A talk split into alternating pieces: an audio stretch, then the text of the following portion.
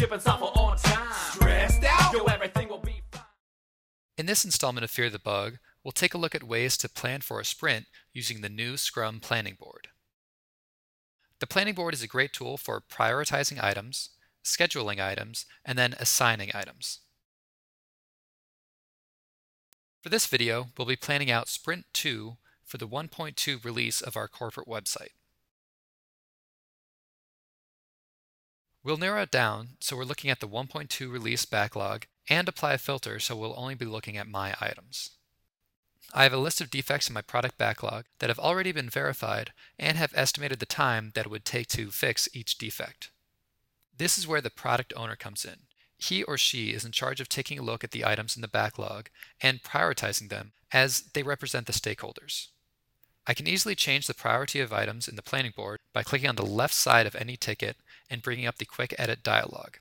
I can change the priority to either low, medium, or high, and if you want to use any other system for prioritizing, like 1 through 10, you can choose your priority levels under list types from the management console. You will notice that as I change the priority of items, a colored strip appears along the top of each card. These color coding settings can be changed by clicking on the color by icon.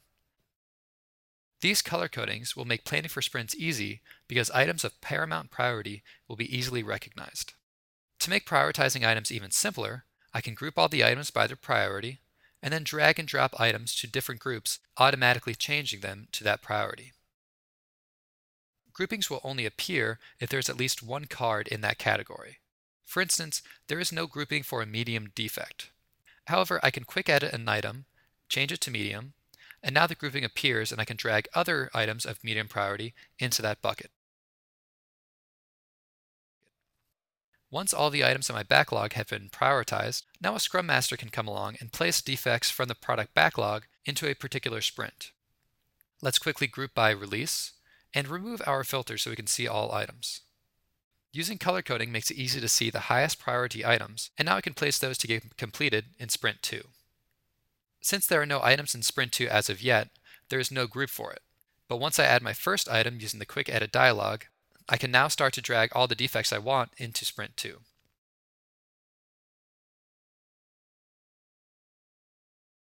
The group header will even give me a running total of how many hours of estimated work have accumulated in that sprint, just to make sure that sprints are of manageable size and appropriate for the time and resources you have allotted.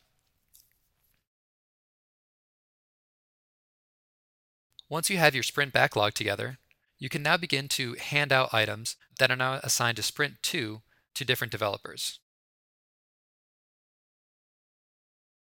Either by using the Quick Edit or by grouping by the assigned To field.